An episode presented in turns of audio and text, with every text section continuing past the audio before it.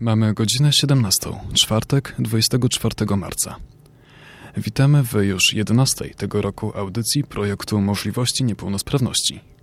Przy mikrofonach siedzą Wojciech i Jakub, a przez telefon połączyła się z nami Sandra Skibicka, znajoma zaproszonej do audycji 5 tygodni temu Agaty, która prowadzi z nią kanał Przyjaciółki na kółkach. Witam wszystkich bardzo serdecznie. Dziś porozmawiamy nieco o osobach korzystających y, z wózków aktywnych i o czterokończynowym porażeniu mózgowym. Jeśli chcielibyście zadać jakieś pytania, zachęcamy do udzielania się w komentarzach do wydarzenia na naszym fanpage'u. Przypominamy, nazywamy się na Facebooku i wszędzie indziej możliwości niepełnosprawności. To już wszystko zaraz, a teraz usłyszycie utwór polskiej wersji piosenki eurowizyjnej Moniki Kuszyńskiej Obudź się i żyj.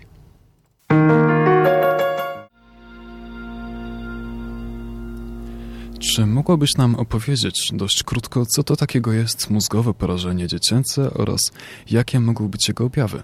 Nie, nie oczekujemy, że będziesz ekspertem w tej sprawie, co swoją drogą jest bardzo e, powszechnym stereotypem. Osoby z niepełnosprawnościami przecież nie muszą wiedzieć wszystkiego o swojej niepełnosprawności, zwłaszcza gdy jest ona tak ogólnym pojęciem jak dziecięce porażenie mózgowe. Wracając do pytania, chodzi mi o ogólne przedstawienie, skąd się bierze taka niepełnosprawność i jakie mogą być jej objawy? Więc tak jak było powiedziane, mózgowe porażenie dziecięce jest bardzo, bardzo szerokim pojęciem medycznym. Jest to zespół objawów, które powstały w okresie okołoporodowym, y, y, w wyniku czego powstało uszkodzenie mózgu i objawy tego zespołu, który powoduje niepełnosprawność, związane są z tym, jaka jaki obszar mózgu został uszkodzony i objawami mózgowego porażenia dziecięcego w moim przypadku e, to są, to, to są problemy z utrzymaniem równowagi, z napięciem mięśni i koordynacją wzrokowo-ruchową, ale tych objawów może być y, dużo, dużo więcej. Tak jak mówię, w zależności od tego, jaki obszar mózgu został uszkodzony. Mhm. E, ja, moje pytanie będzie dotyczyło rehabilitacji. Jak jest z rehabilitacją? Czy wszystko da się usprawnić? W jakimś, w jakimś stopniu na pewno wszystko da się, da się usprawnić, tak? Tylko, że usprawnianie danej, danej funkcji, która została uszkodzona, e, może zająć wiele, wiele lat.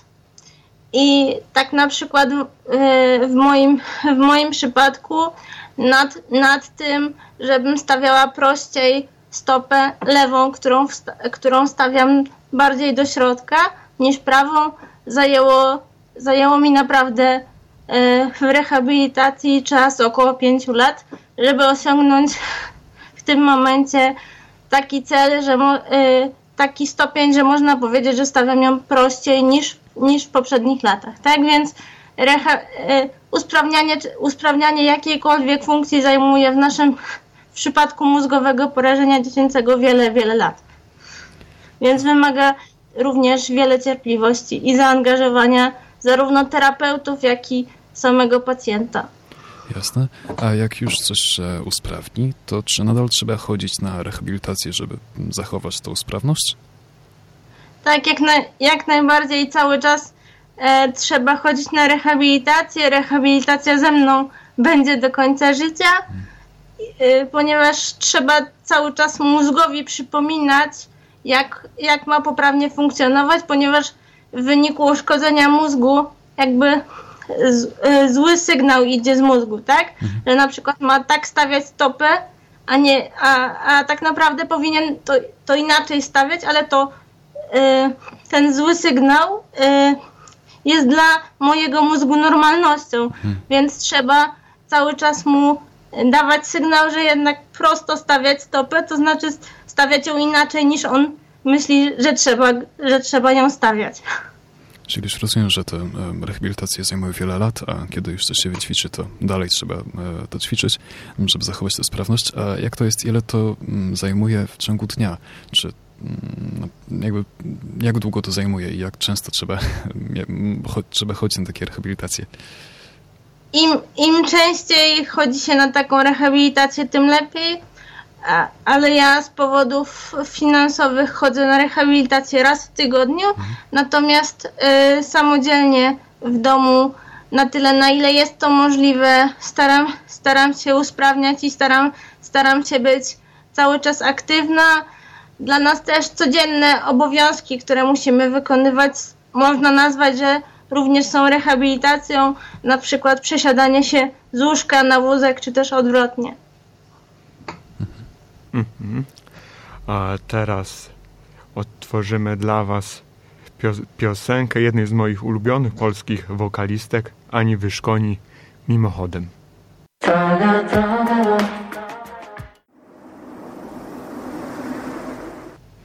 Z jakimi problemami wiąże się jeżdżenie na wózku?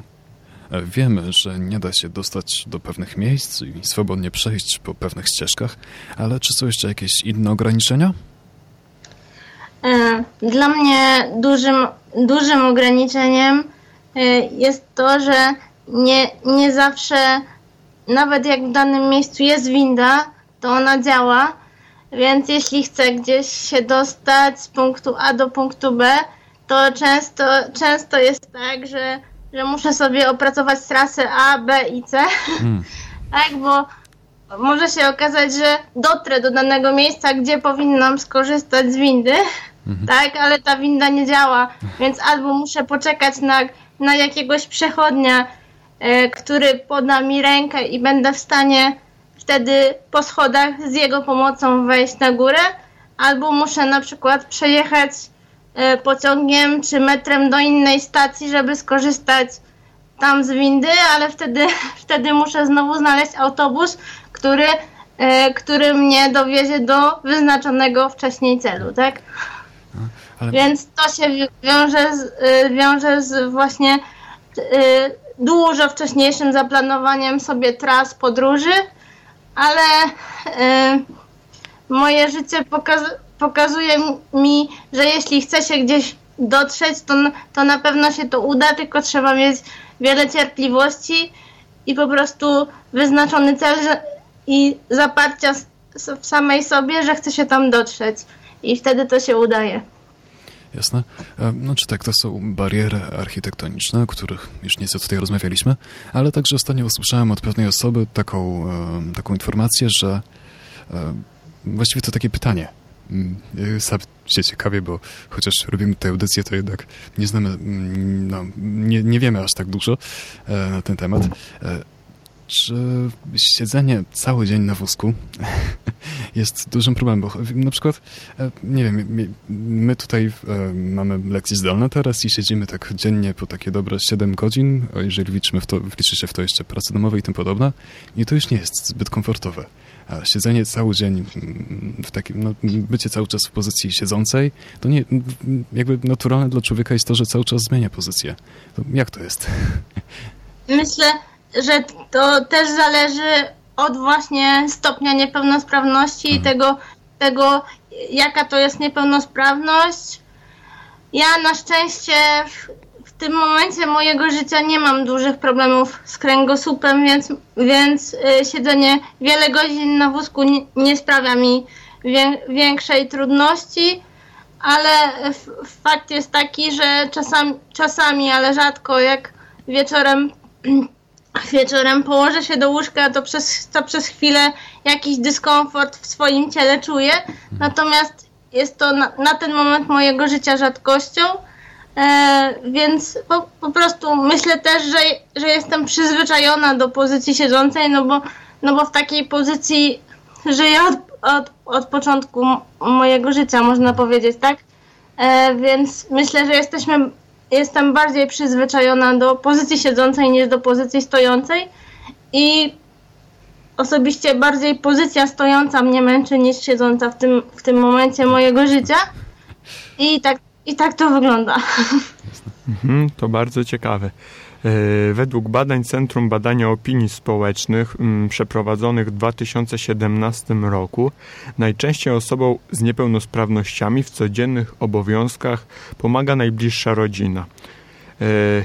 Jak to rzeczywiście wygląda i jak Twoim zdaniem powinno to wyglądać?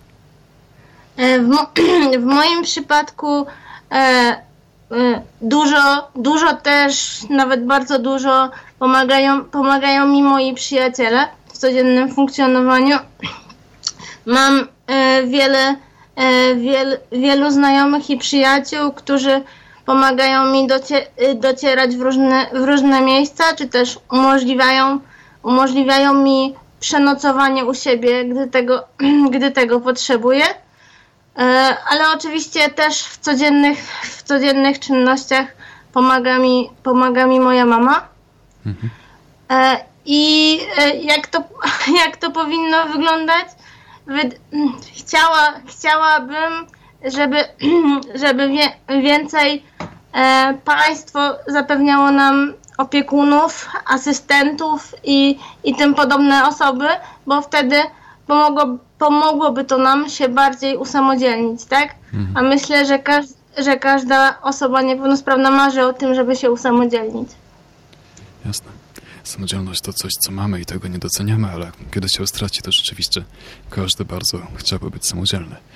E, a czy mogłabyś nam powiedzieć, e, jakie zadania ma taki asystent, jak to wygląda? Czy on pracuje cały dzień i praktycznie żyje z tą osobą e, z niepełnosprawnością? Czy tylko przychodzi od czasu do czasu? Jak to wygląda? E, obecnie, obecnie w naszym kraju są tylko programy asystenckie, które pozwalają e, na, e, na posiadanie darmowego asystenta tylko przez jakiś krótki czas. Są to programy, które zapewniają różne fundacje. Mhm. Ja z takiego programu korzystałam w listopadzie i miałam wtedy 30 godzin z asystentem, tak? I on wtedy przycho przychodził do mnie i pomagał mi w poruszaniu się po mieście. E, najczęściej niestety asystenci pomagają tylko w poruszaniu się po mieście, natomiast nie w obowiązkach domowych, co jest dużym minusem takich programów.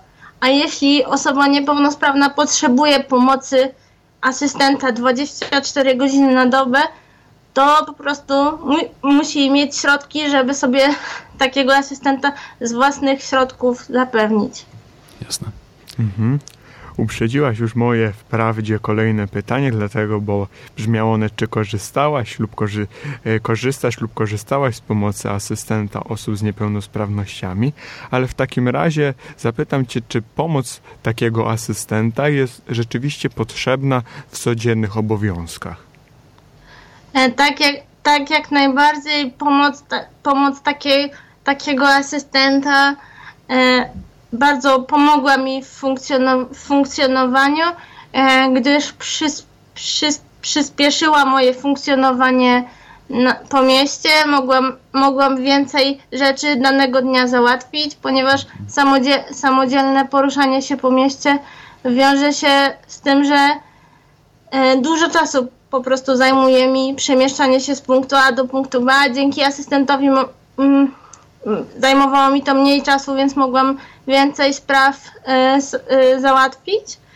I też ułatwia, ułatwiało mi to, y, bo na przykład asystent był w stanie po, pomóc mi założyć kurtkę, co, co też było dla mnie oszczędnością czasu, a poza tym korzystanie z pomocy asystenta było, było też okazją do poznania nowych ludzi, a ja bardzo lubię poznawać nowych ludzi mhm. i zawiązywać nowe relacje. Mhm. Y, już za chwilę też opowiem. Więc, mhm. Tak? Tak. Y, więc korzystanie z pomocy asystentów naprawdę jest czymś bardzo ważnym i bardzo pomocnym. Aha. Dobrze. Już za chwilę opowiemy o tym, Y, czy lokalna społeczność w jakiś sposób pomaga mierzyć się z barierami, ale zanim przejdziemy do tego pytania, znowu Ania Wyszkoni i piosenka Nie chcę Cię obchodzić.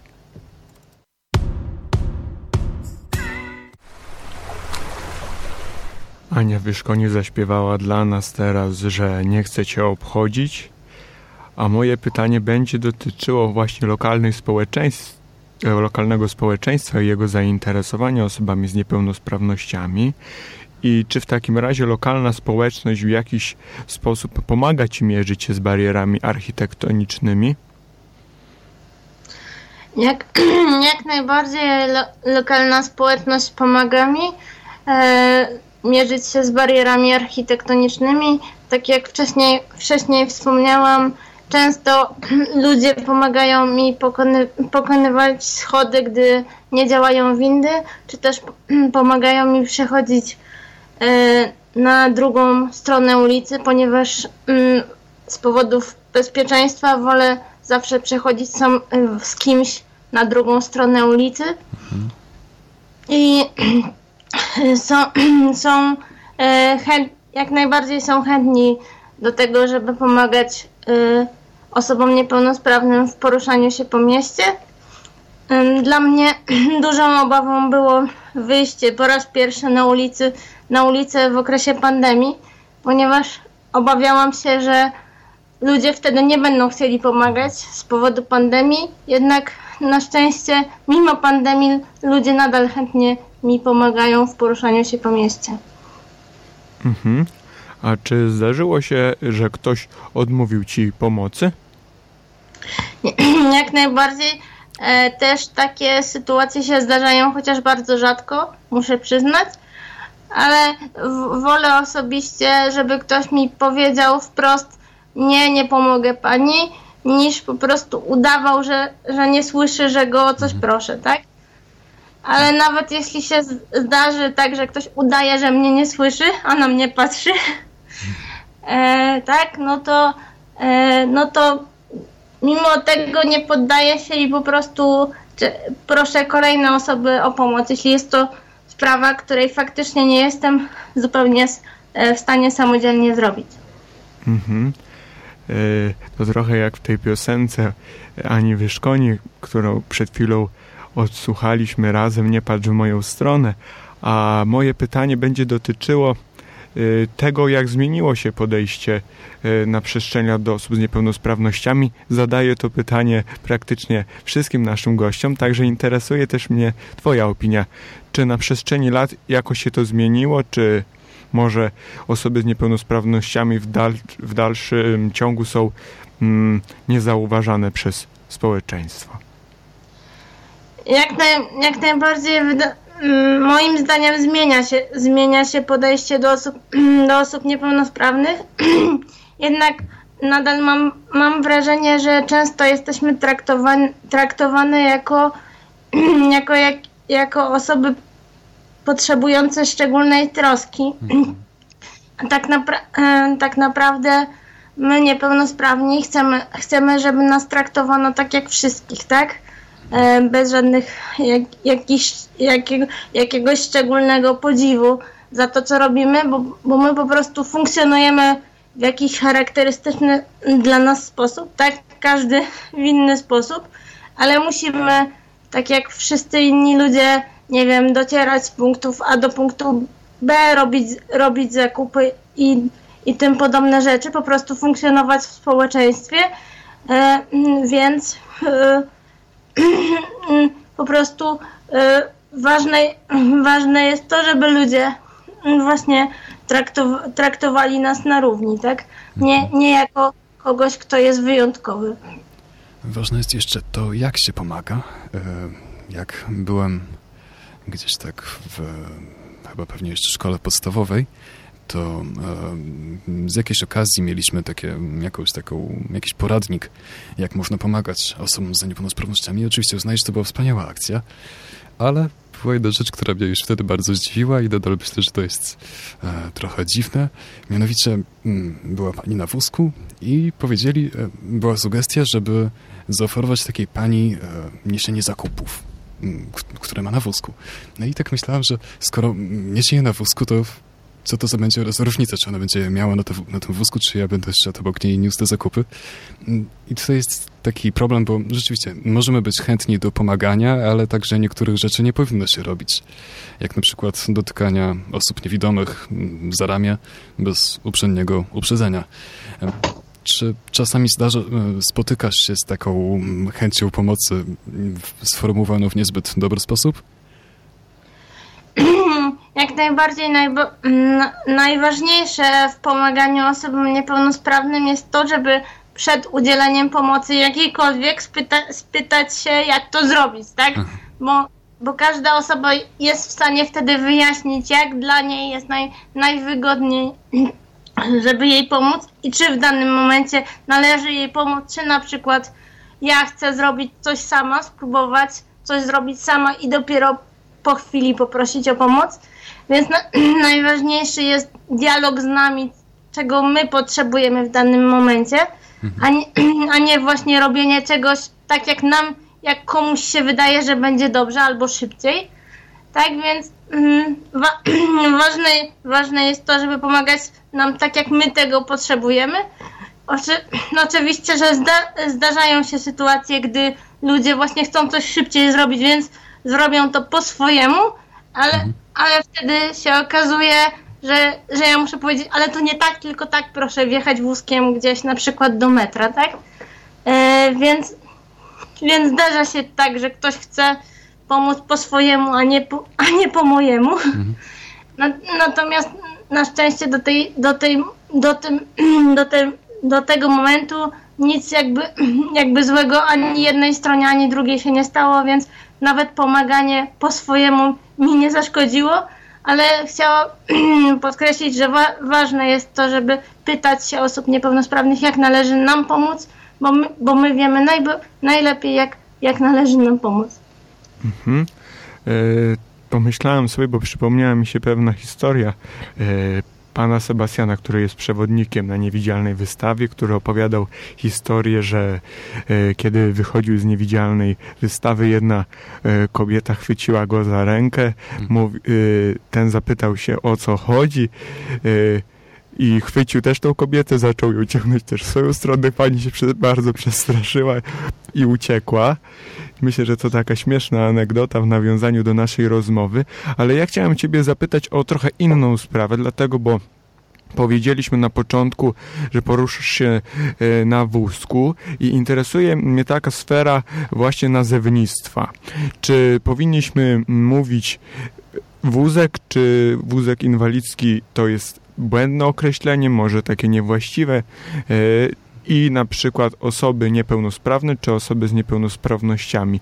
Czy te określenia w jakiś sposób są dla Ciebie ważne, czy to nie ma znaczenia?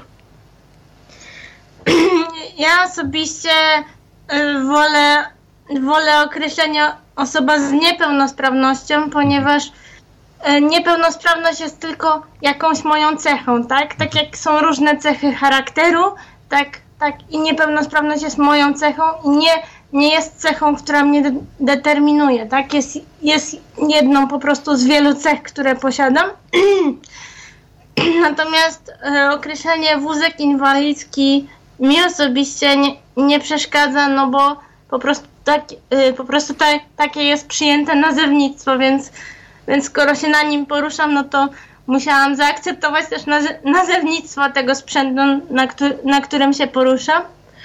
E, natomiast ja, ja często rozmawiając z ludźmi używam, używam stwierdzenia idę do ciebie, tak?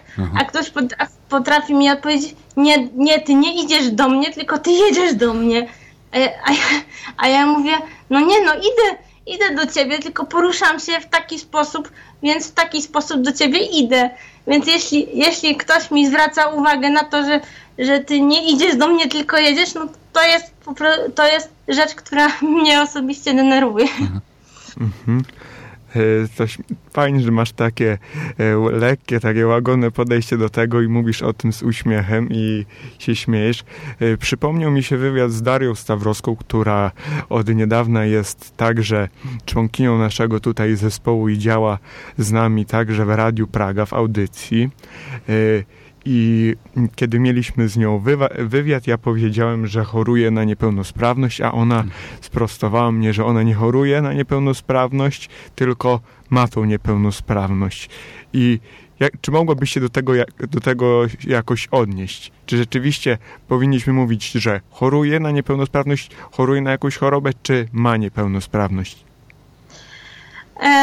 To też chyba zależy od tego, na jaką chorobę ktoś choruje, tak? Natomiast faktycznie nawet e, w literaturze fachowej jest podane, że mózgowe porażenie nie jest chorobą jako taką, tak? Tylko mózgo, mózgowe porażenie jest zespołem objawów, które powstały w wyniku najczęściej właśnie niedotlenienia mózgu, tak? Więc, więc to jest jakiś zespół objawów, który powstał właśnie w czasie okołoporodowym, ale on się nie pogłębia ani y, tylko w wyniku rehabilitacji może się, może się nasz stan funkcjonowania poprawić, więc faktycznie, faktycznie mózgowe porażenie nie jest chorobą jako taką, tylko jest y, zespołem objawów, który spowodował niepełnosprawność.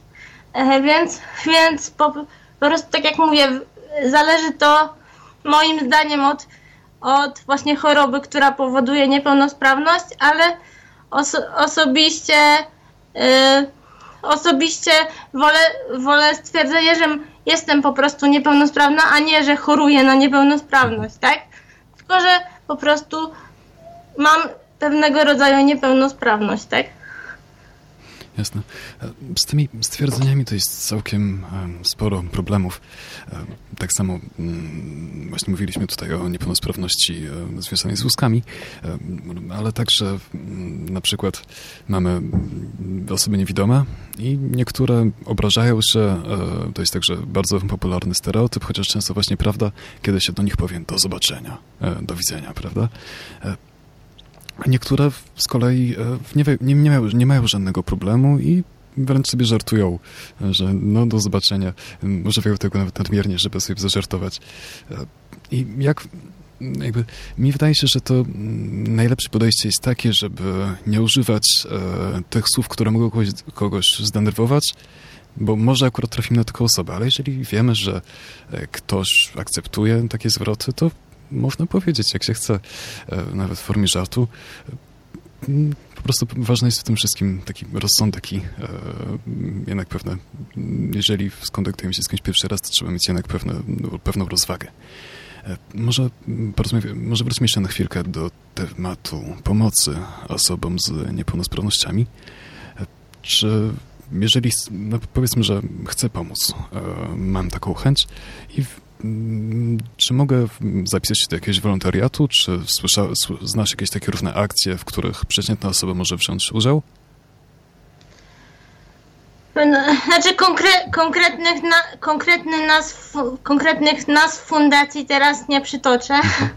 ale wiem, ale wiem na pewno, że, że są w Warszawie fundacje, e, w których można się zgłosić e, do wolontariatu i, i po prostu zaoferowa zaoferować, po zaoferować pomoc e, e, swoją w ramach wolontariatu, e, więc myślę, że żeby znaleźć taką fundację, po prostu e, trzeba wpisać na przykład w Google hasło chęć pomocy osobom niepełnosprawnym w ramach wolontariatu i wtedy wyskoczą, e, wyskoczy lista fundacji, w których można taką pomoc taką pomoc nieść i myślę, że każda fundacja na pewno chętnie z takiej pomocy wolontaryjnej skorzysta. I też myślę, że w szkołach integracyjnych mo można się zgłosić jako, jako wolontariusz, na przykład y, jako nauczyciel wspomagający, y, bo sama takim nauczycielem y, w, zesz w zeszłym roku byłam i odbyłam w szkole integracyjnej wolontariat jako nauczyciel wspomagający. Jest także wiele akcji, więc jeżeli ktoś nie chce oferować, e, nie może oferować swojego czasu, czasu to zawsze może coś wpłacić. Mhm. A teraz już, bo bardzo dużo teraz porozmawialiśmy, przydałoby się trochę odpocząć, dlatego pobiegniemy przed siebie z Anią Wyszkoni. Ania Wyszkoni, biegnij przed siebie.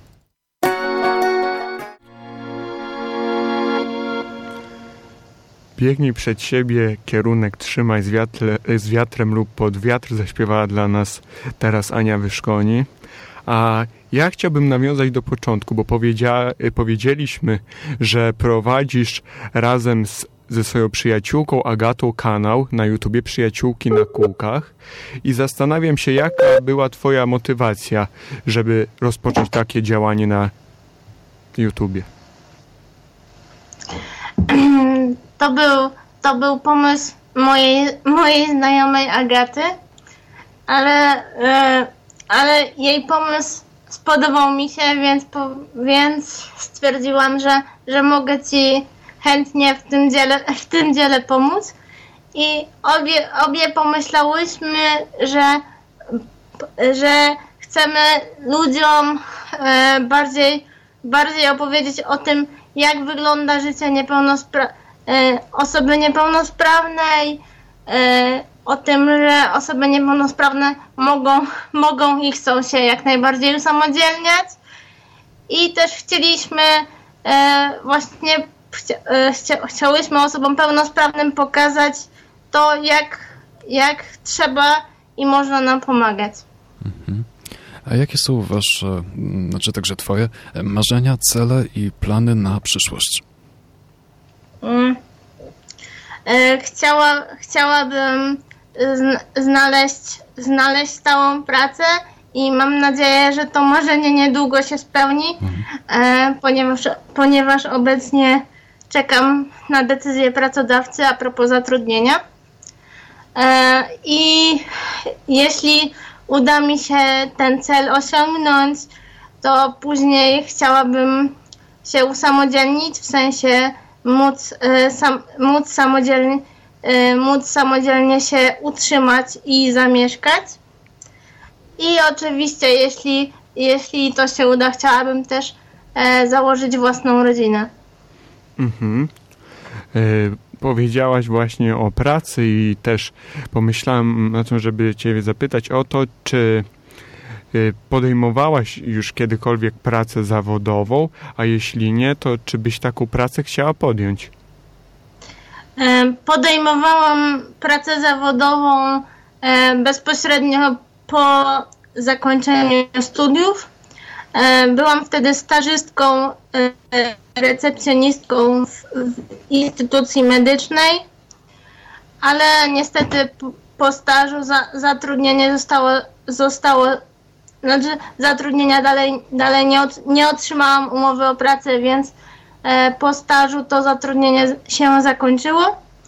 I tak jak, wcześniej, tak jak wcześniej mówiłam, w zeszłym roku byłam wolontariuszką w szkole, co bezpośrednio wiązało się z moim wykształceniem, ponieważ z, z wykształcenia jestem germanistą i pedagogiem specjalnym, e, ale niestety też nie, nie otrzymałam propozycji dalszej pracy.